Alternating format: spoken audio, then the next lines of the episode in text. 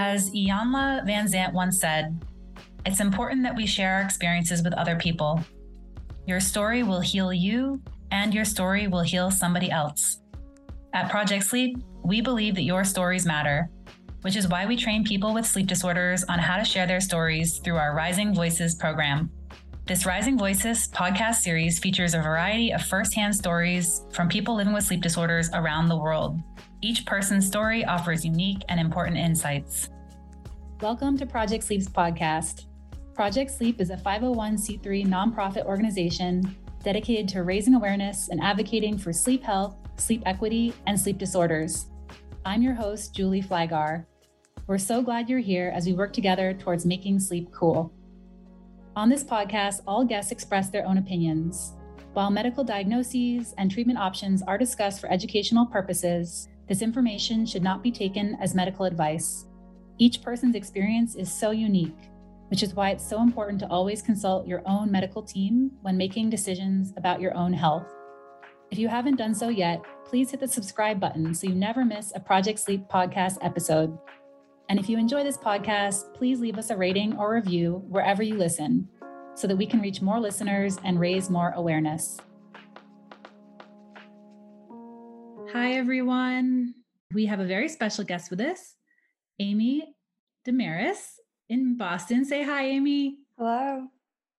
Uh, we're so excited to have Amy sharing her presentation tonight on her experience living with idiopathic hypersomnia and Amy is the first person with idiopathic hypersomnia to go through the Rising Voices of Narcolepsy training. And it was just such a joy and honor to work with her. So, Amy Desmarais is a SEO analyst living in Boston, Massachusetts. She was a member of the board of directors for the Hypersomnia Foundation from 2017 to 2020, which she became involved with after being diagnosed with idiopathic hypersomnia in 2015. As a Rising Voices of Narcolepsy trained speaker, Amy hopes to raise awareness of hypersomnia by sharing her story.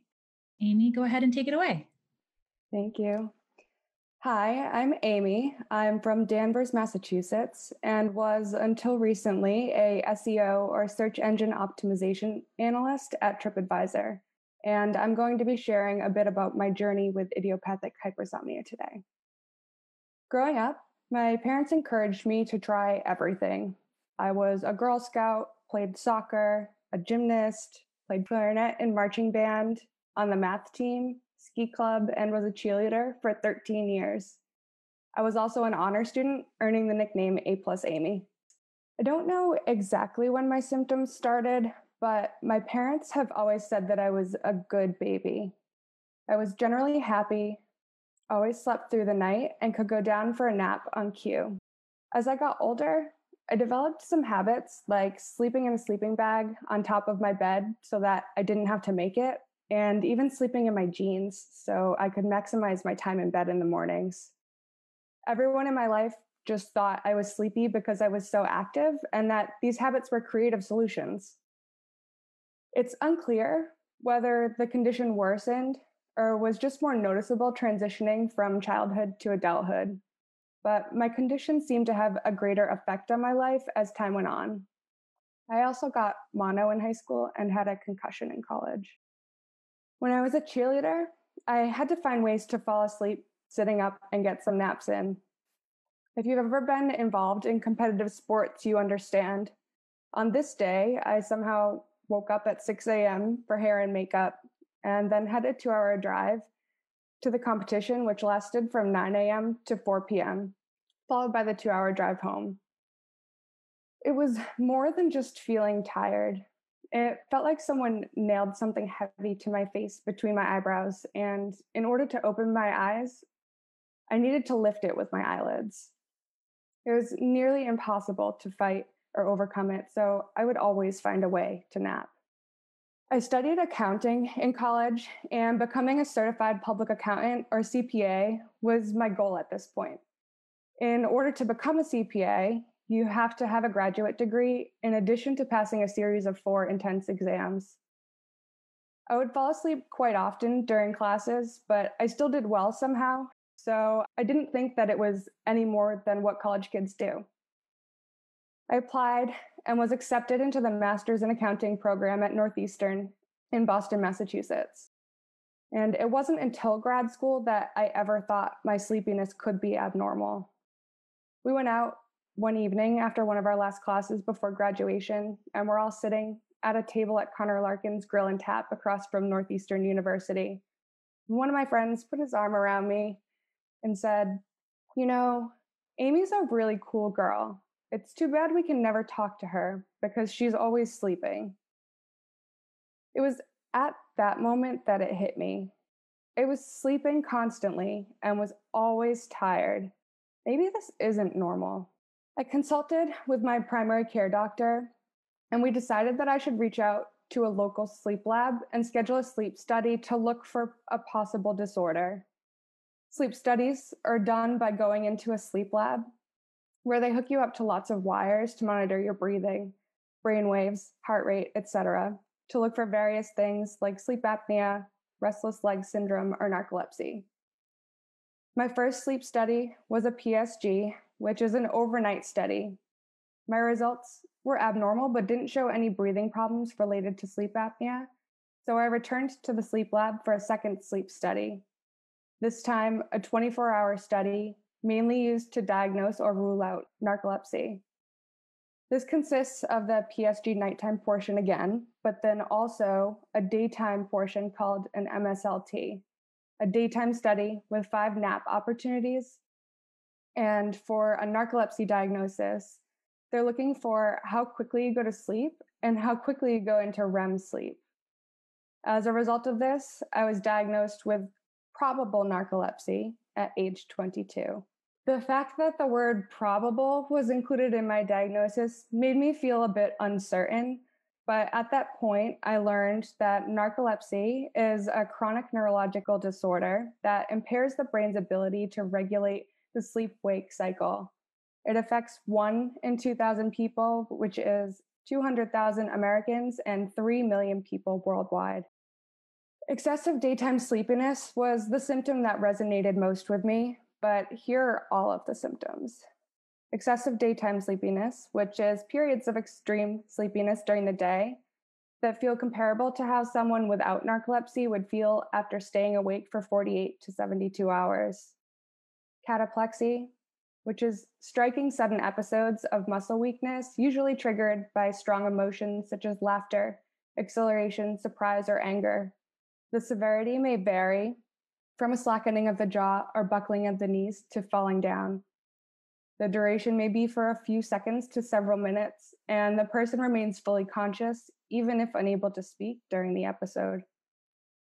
Hypnagogic and hypnopompic hallucinations, which are visual, auditory, or tactile hallucinations upon falling asleep or waking up, and these can be frightening and confusing sleep paralysis, which is the inability to move for a few seconds or minutes upon falling asleep or waking up, and it is usually accompanied by the hallucinations. Sleep paralysis is something that I have experienced as well. And lastly, disrupted nighttime sleep. Unlike public perceptions of people, people with narcolepsy do not sleep all the time. Timing of sleepiness is off with narcolepsy, so one may fight sleepiness during the day but struggle to sleep at night. There are two forms of narcolepsy narcolepsy with cataplexy and narcolepsy without cataplexy. Recent research suggests that narcolepsy with cataplexy is caused by a lack of hypocretin, a key neurotransmitter that helps sustain alertness and regulate the sleep wake cycle.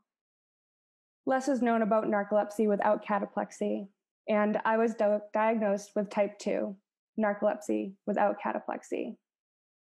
There is currently no cure for narcolepsy. Treatment for symptom management varies widely by person, but may include wake promoting or stimulant medications to increase alertness in the daytime, sedative medications to increase deep sleep at night, antidepressant medication to decrease the occurrence of cataplexy, and scheduled daytime naps.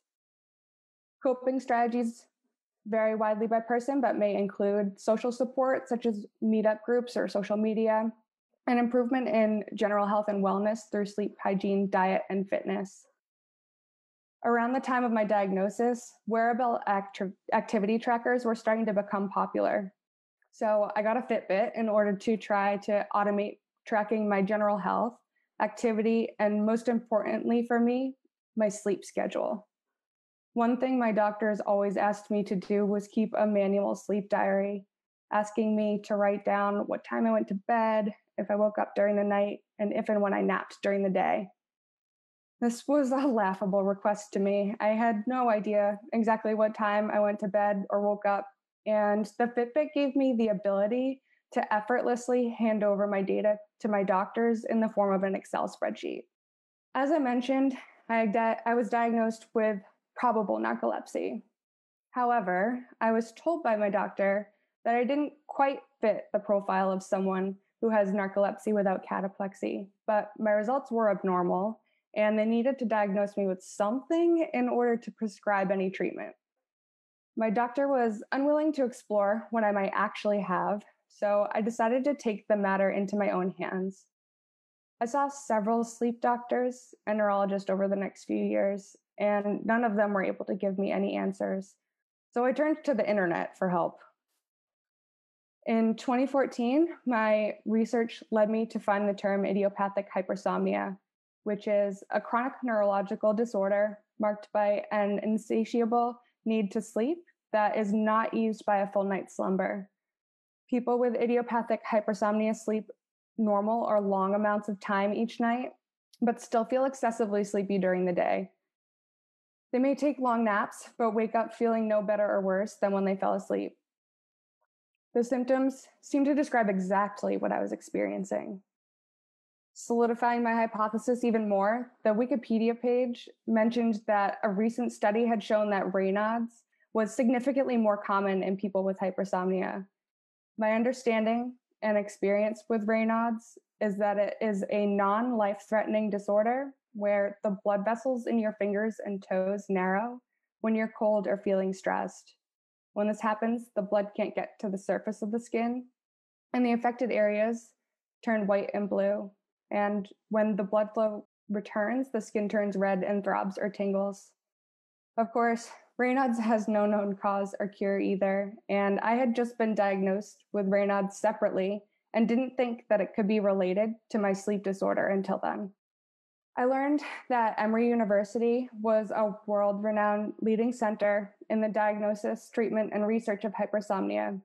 So I called and scheduled an appointment at Emory. I went to Atlanta, Georgia, and got a lumbar puncture or spinal tap on my 25th birthday. When telling friends and family about this experience, one of them asked me if I had a cake. I'm sure I did, but believe it or not, I was excited for this procedure and the prospect of what could come from it. For me, there wasn't any better birthday present than that. I had my mother and my boyfriend by my side supporting me as well. I try to bring both of them to all of my neurology appointments because, well, it's a neurology appointment and I'm not always self aware enough to be able to communicate how I'm doing. And also, having them hear everything from the doctor's mouth removes the burden of having to try to explain what's going on with me to my family. I finally received the test results from Emory six months after the lumbar puncture. It took six months because of lab costs. As a research center, there is a cost associated with entering the lab, and they need to maximize the lab usage by collecting enough samples from patients before going in. The results confirmed a diagnosis of idiopathic hypersomnia, and this was a huge relief because this diagnosis seemed like a better fit for what I was experiencing. On the other hand, although I finally felt like I had a correct diagnosis, there were still no approved treatments. Idiopathic hypersomnia can be treated with a few different kinds of medication, but it's important to note that none are FDA approved specifically for IH at this time. Like narcolepsy, it can be treated with wake promoters or stimulants for daytime sleepiness and nighttime medications. IH can also be treated with histamine directed medications and GABA directed medications. This last one stands out for me. Flumazenil is a GABA A receptor antagonist, which is approved by the FDA for IV use in hospitals to reverse the actions of benzodiazepines such as Valium.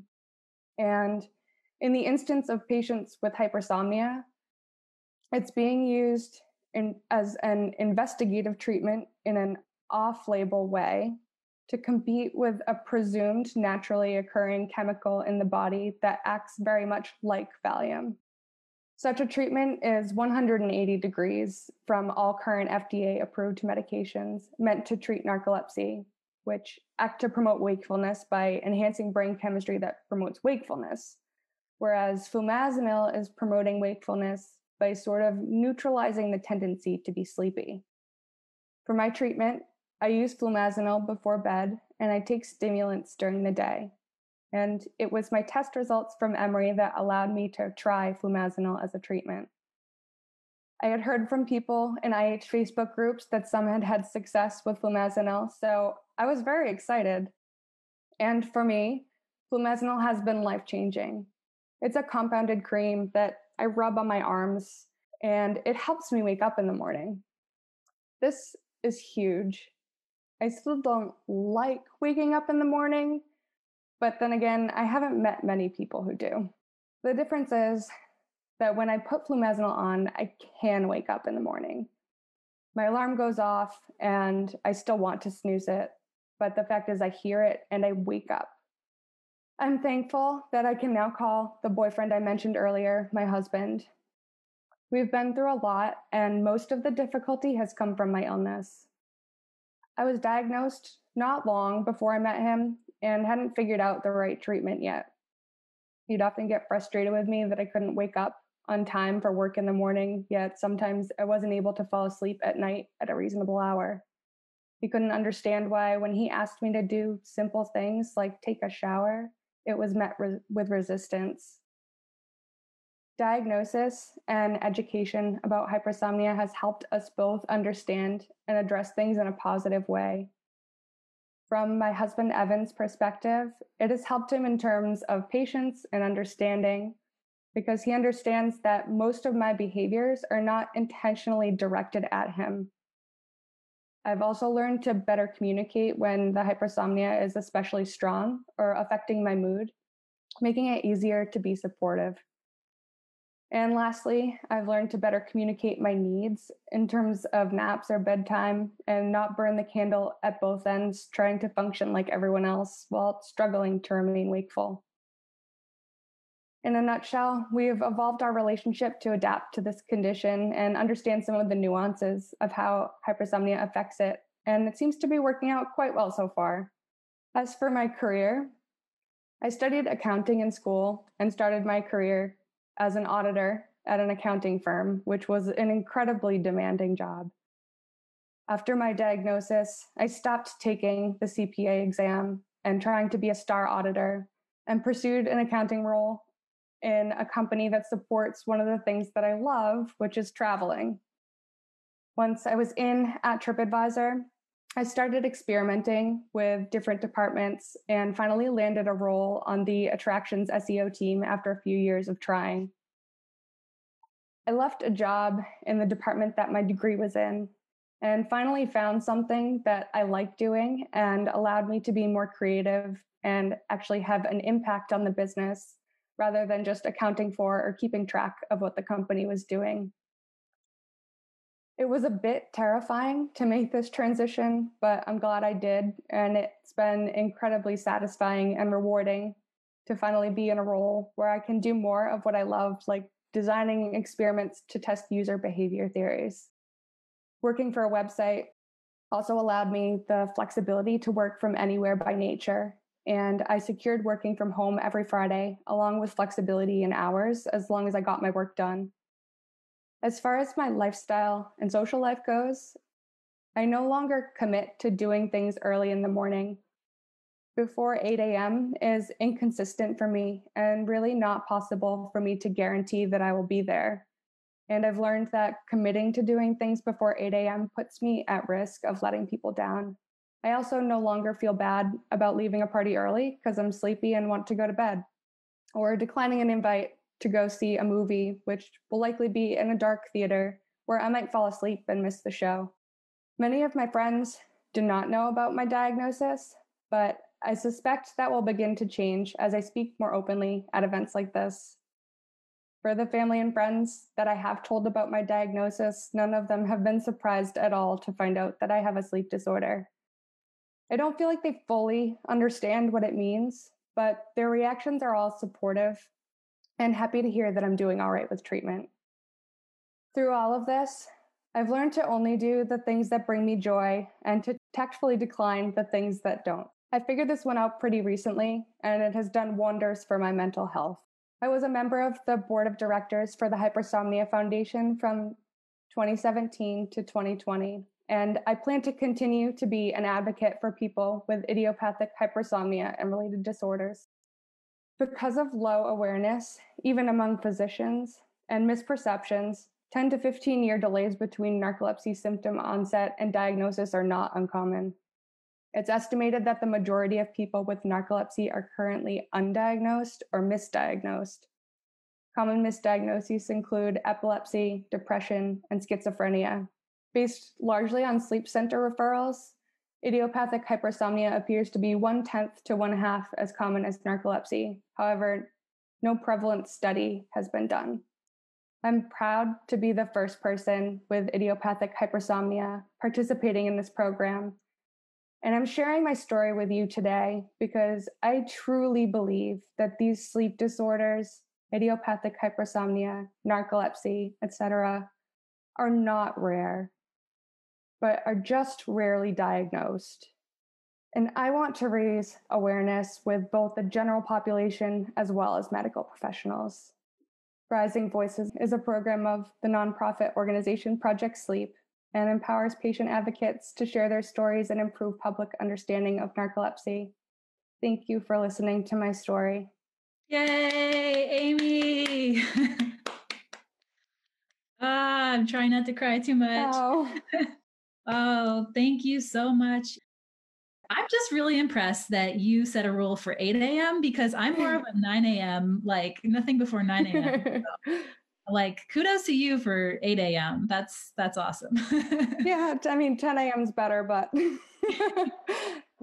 and there's just i just love your presentation there was so much in there I, there's so many great tips for people from learning how to communicate when you're um, feeling like your symptoms are affecting you right to your loved ones to the 8 a.m rule and to doing things that you love. Uh, so I just think there's just so much in there for people, and it's such important reminders or information. And so my question is, it's pretty exciting. This is what gets me teary.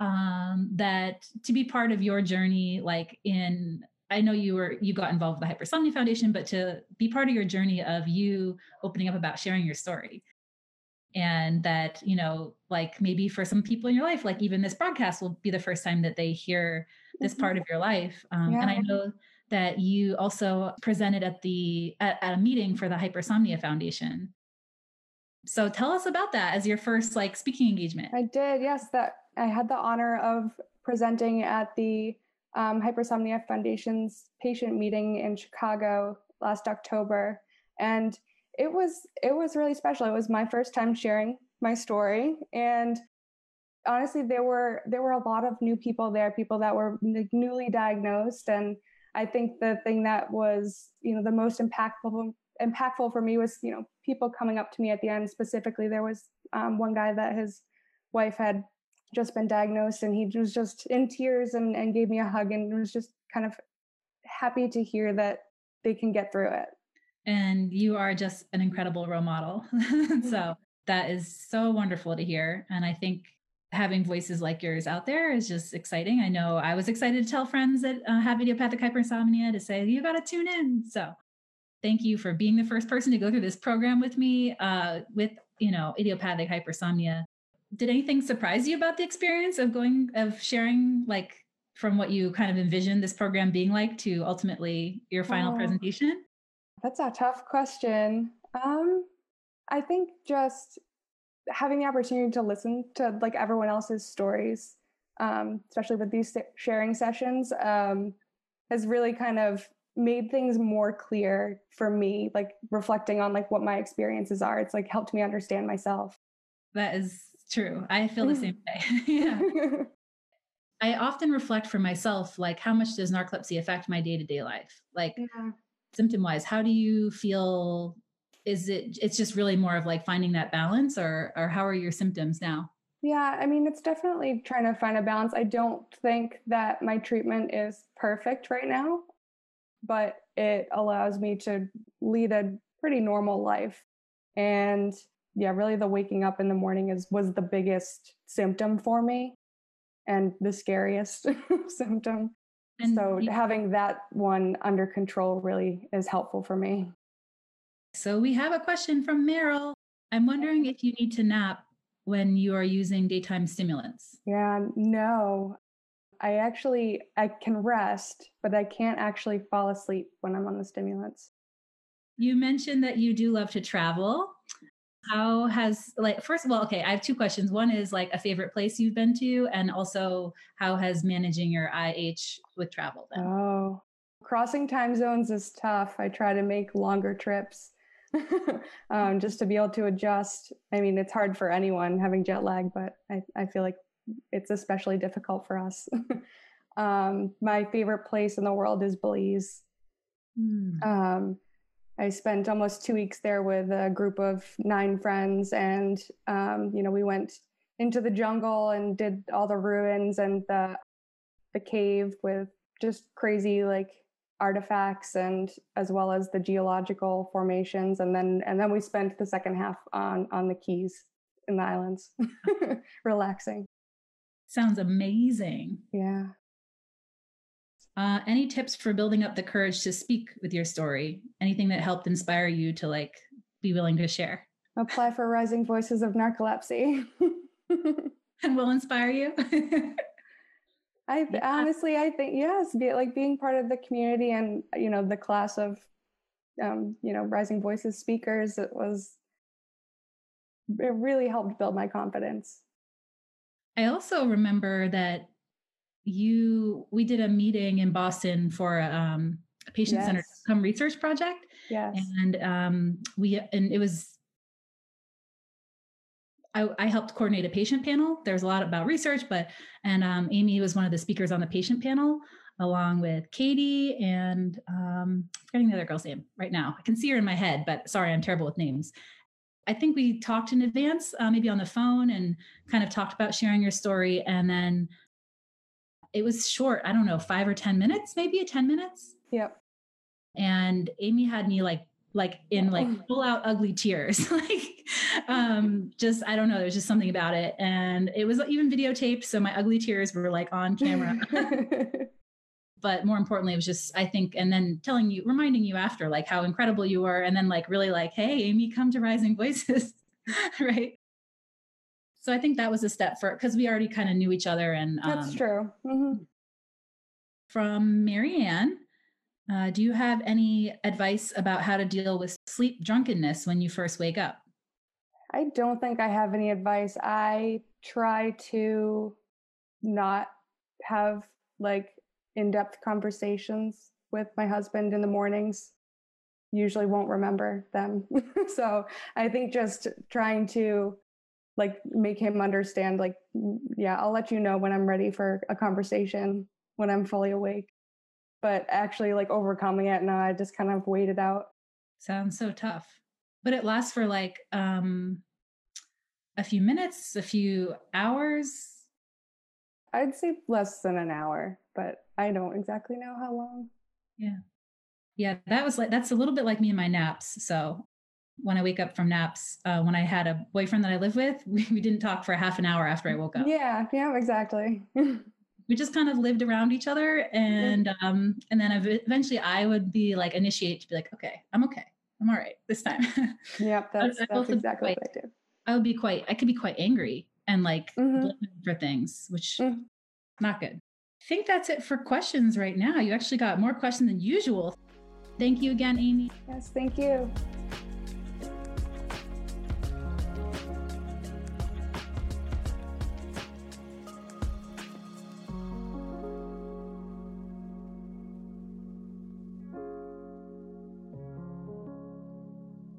The Project Sleep podcast is produced by Carver Sound Productions. For more information on podcast production services, visit carversoundproductions.com.